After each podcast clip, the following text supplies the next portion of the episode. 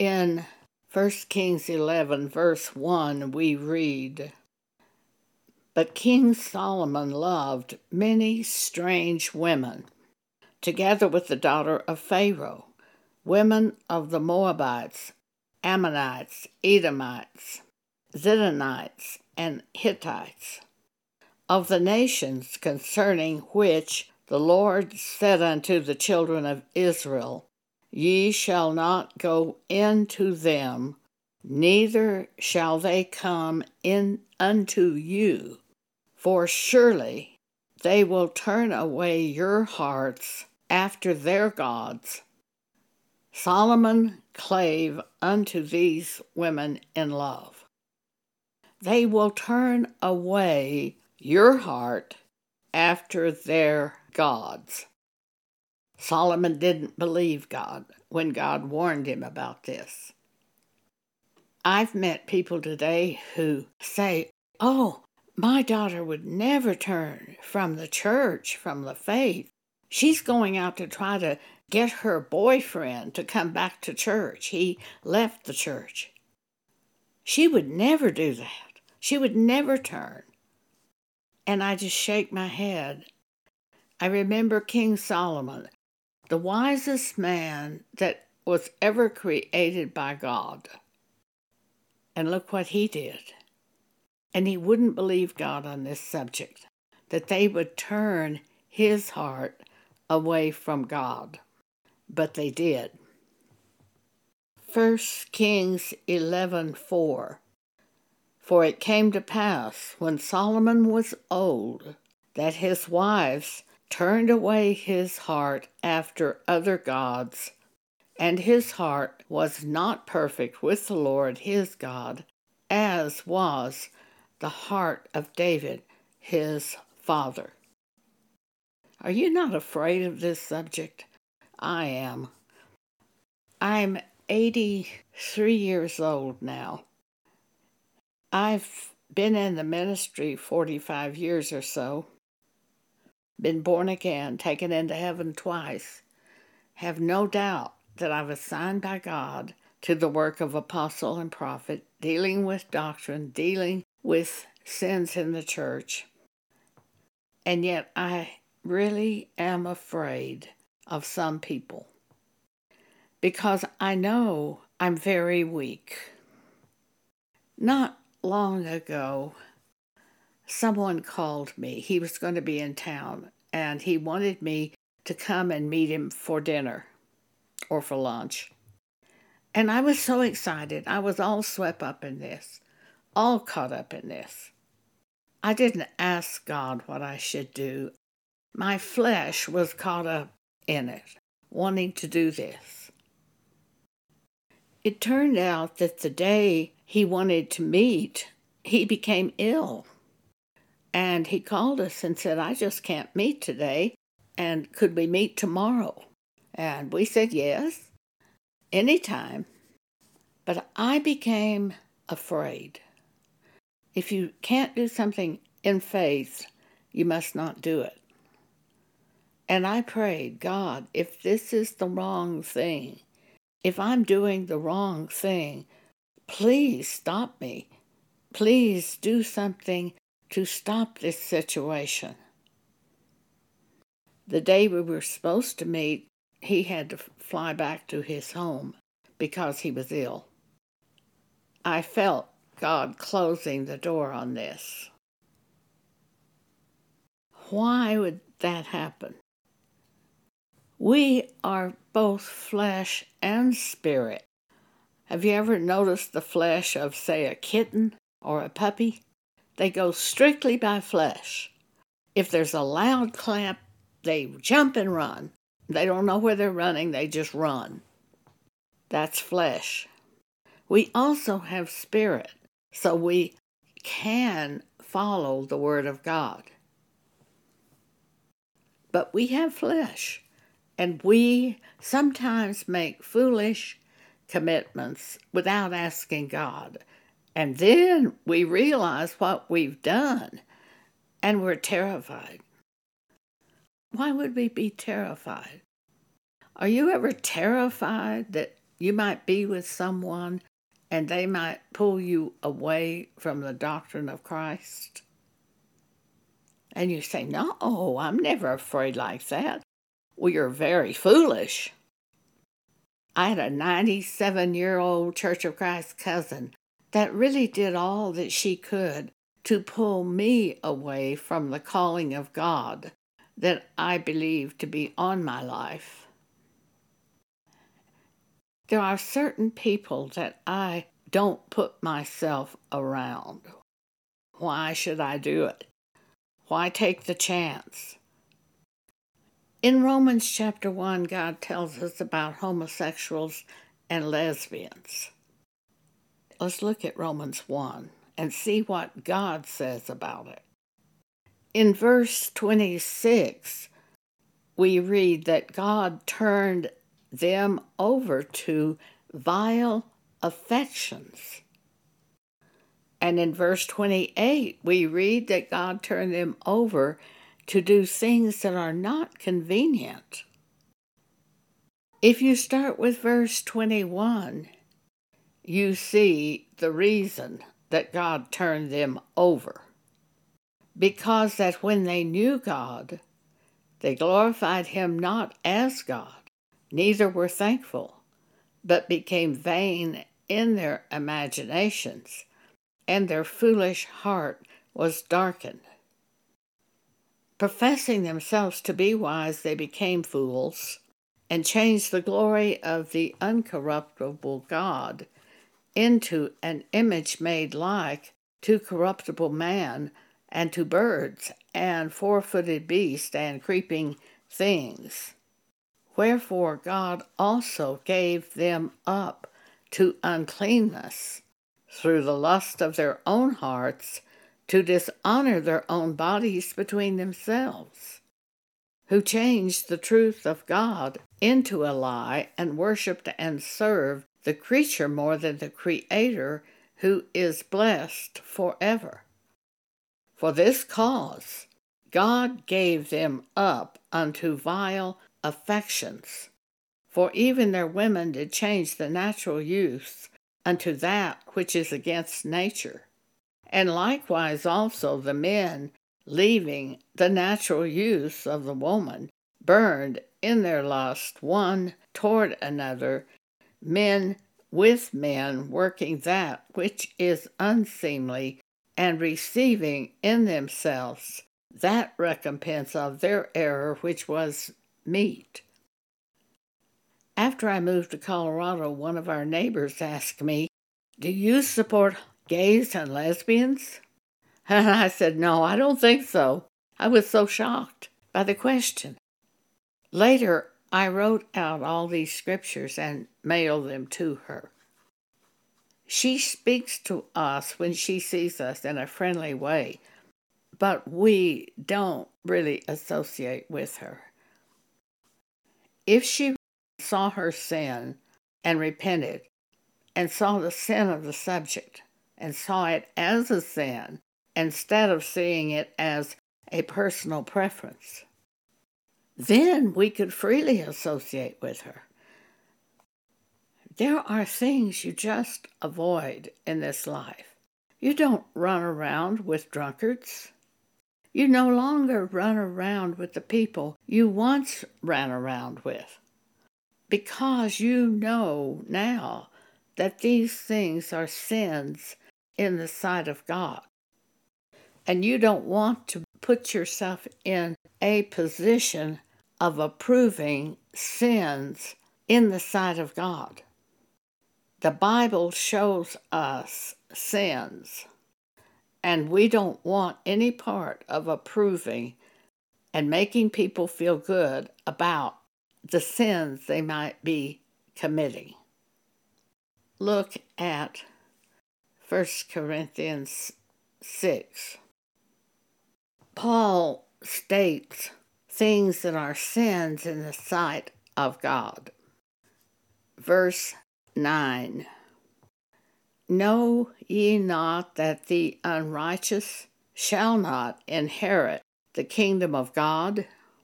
Be not deceived.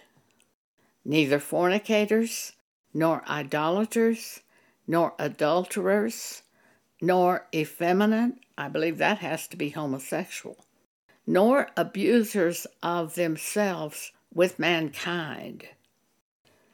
There are people who go out and decorate graves. Why? Why take up this pagan thing after you're a Christian? I think that would be an abuser of themselves with mankind.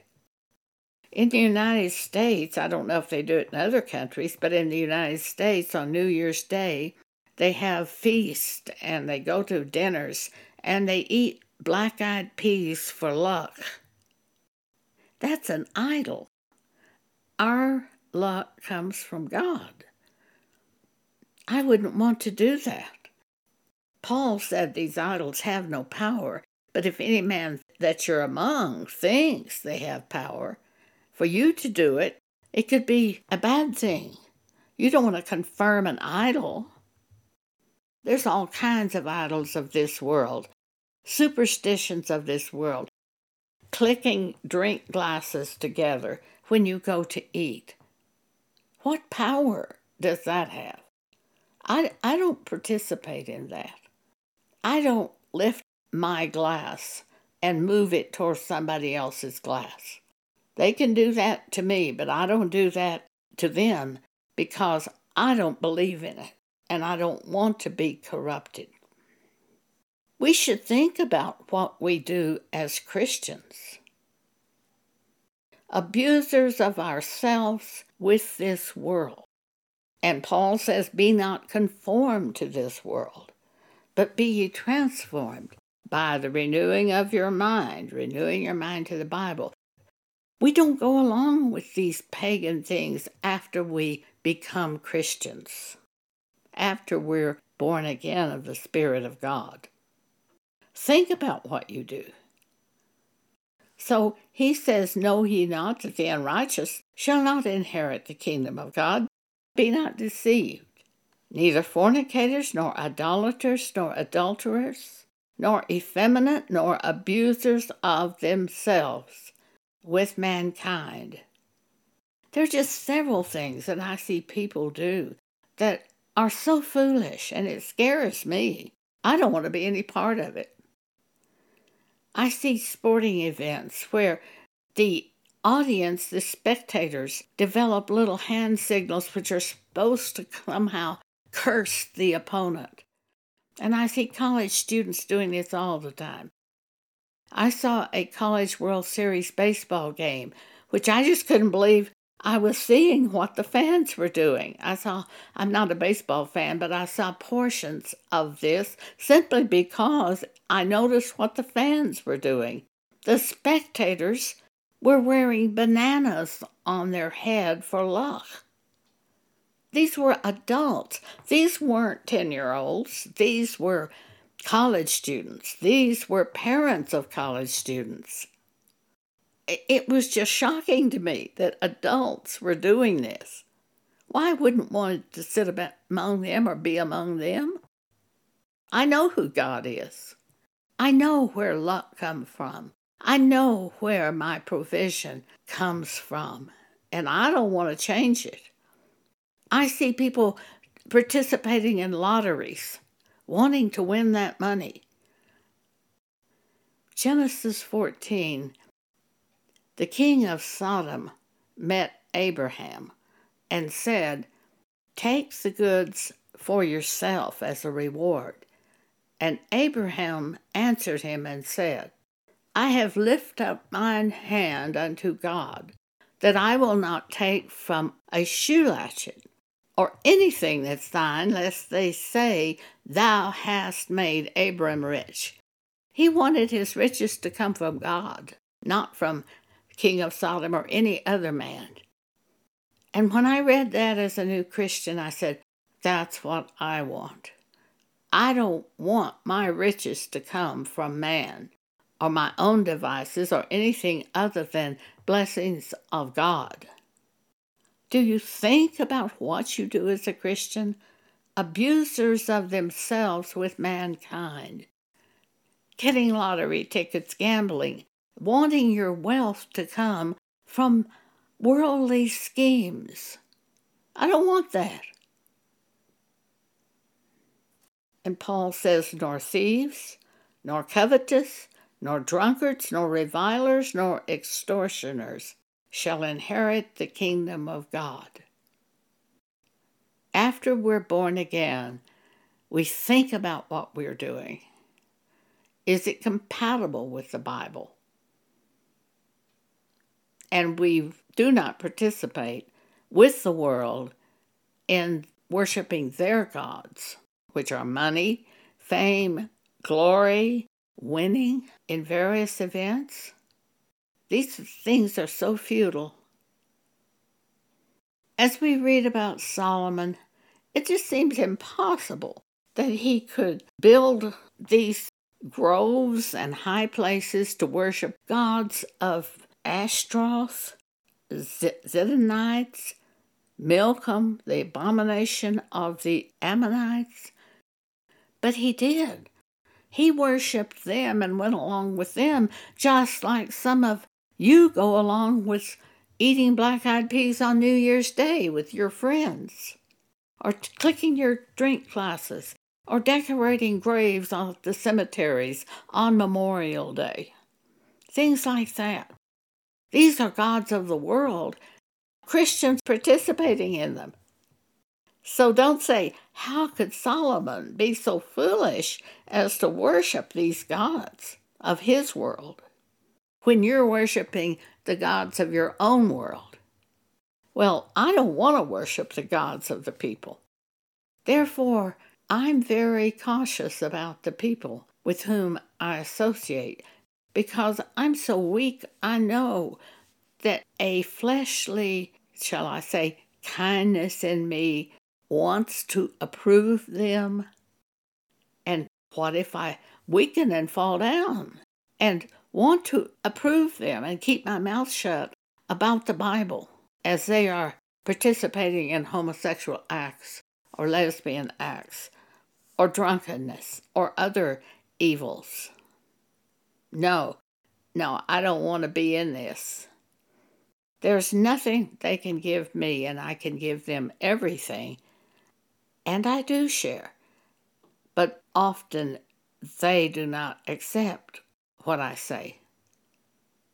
My own cousin, the Church of Christ cousin, who was 97 at the time, told me, Oh, I do well during the day, but I get so lonely in the evening.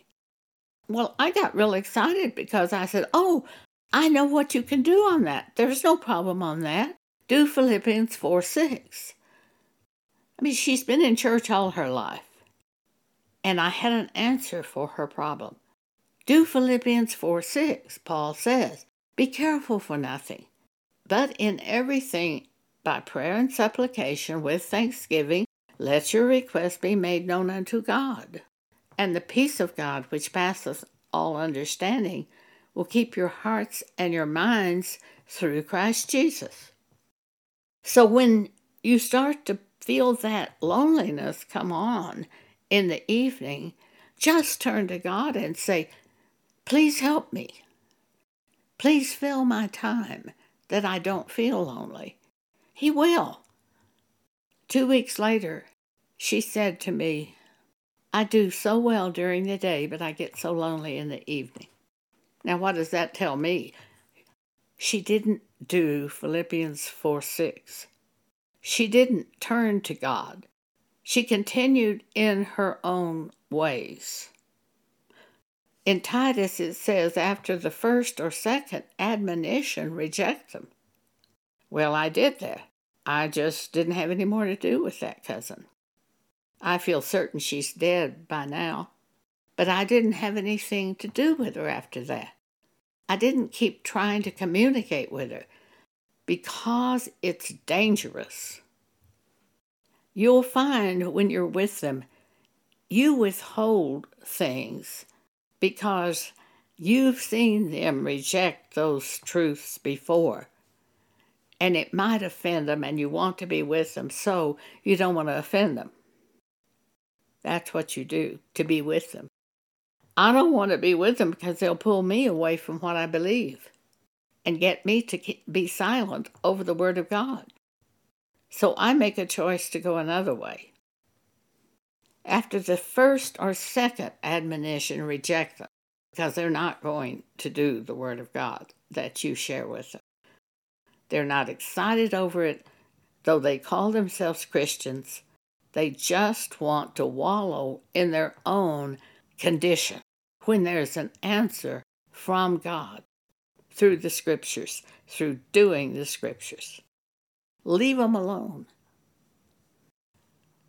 You basically think you cannot be affected negatively by them, that you're stronger than that. I know I can be affected negatively by them.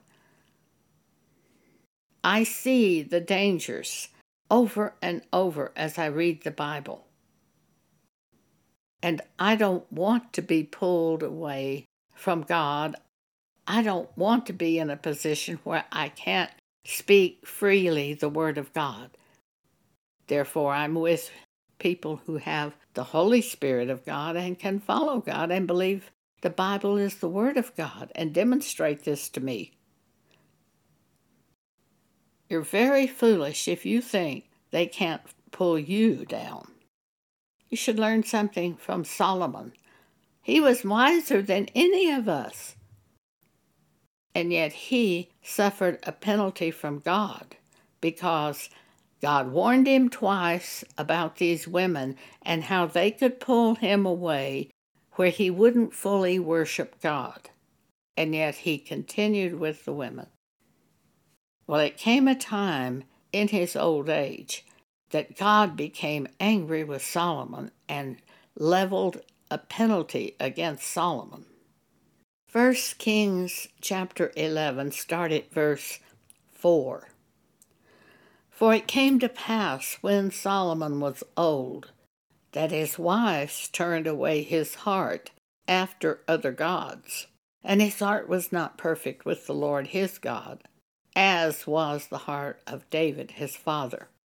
For Solomon went after Ashtoreth, the goddess of the Zidonians, and after Milcom, the abomination of the Ammonites. And Solomon did evil in the sight of the Lord, and went not fully after the Lord, as did David his father. Then did Solomon build an high place this is a place of worship for other gods, high places of worship for other gods. Then did Solomon build an high place for Chemosh, the abomination of Moab, in the hill that is before Jerusalem, and for Molech, the abomination of the children of Ammon. And likewise did he for all his strange wives, which burnt incense and sacrificed unto their gods. Verse 9 And the Lord was angry with Solomon, because his heart was turned from the Lord God of Israel, which had appeared unto him twice, and had commanded him concerning this thing that he should not go after other gods. But he kept not that which the Lord commanded. Wherefore the Lord said unto Solomon, Forasmuch as this is done of thee, and thou hast not kept my covenant and my statutes which I have commanded thee, I will surely rend the kingdom from thee and will give it to thy servant. Notwithstanding, in thy days I will not do it for David thy father's sake, but I will rend it out of the hand of thy son. Howbeit, I will not rend away all the kingdom, but will give one tribe to thy son for David my servant's sake and for Jerusalem's sake, which I have chosen. God was going to divide the kingdom in the days of Solomon's son as a penalty because Solomon did not obey what God told him and he followed the gods of his strange wives. Though God had warned him twice about doing this, he did it anyway. The next thing that God did, in addition to telling Solomon, I'll rend the kingdom from you, and the Lord stirred up an adversary unto Solomon. Solomon's kingdom had been a kingdom of peace all those years. Now there's going to be an adversary raised up against Solomon. Worshipping other gods in today's churches. Any time we add to the Holy Bible and worship something that is not in the Bible, we worship other gods. Churches do it all the time. They call their ministers reverend, putting them up on a platform to worship them, when in the Bible, the only time the word reverend is used is holy and reverend is God's name. None of the ministers in the Bible ever call themselves reverend, but these men who do it today love it. They want you to worship them and idolize them and respect them as holy. And by doing that, they show themselves to be unholy figures to all who understand things of God. Anytime we change doctrine away from that which is in the Bible, we set up other gods in our churches. For example, Jesus said in Matthew 5:32, the man who marries a divorced woman commits adultery. Have you changed that doctrine at your church? Are they approving marriage to divorced women at your church? Are they performing those weddings in their churches? Are they teaching this doctrine given by Jesus in Matthew 5:32? The man who marries a divorced woman commits adultery, see, that's another God. They've set it up in your own church that it's okay to do this. That's opposite from Bible. It, in fact, is Antichrist in the churches. Well, some of the gods that churches add today are setting up graven images inside of the church building, bowing down to those images, praying before the images, wearing medallions, lighting candles, crossing themselves, all types of things that are not in the Bible at all and have no power. But they're teaching their people that these things have power. So, how could Solomon dare worship those gods of his wives? Well, how can we worship the gods of our relatives in their churches and deny the scriptures in doing so? It's the same as Solomon. I think we often read the Old Testament and think, oh, I would never do that. Well, that's just foolish. Why is he doing that? And we don't realize in our own way we're doing the same thing.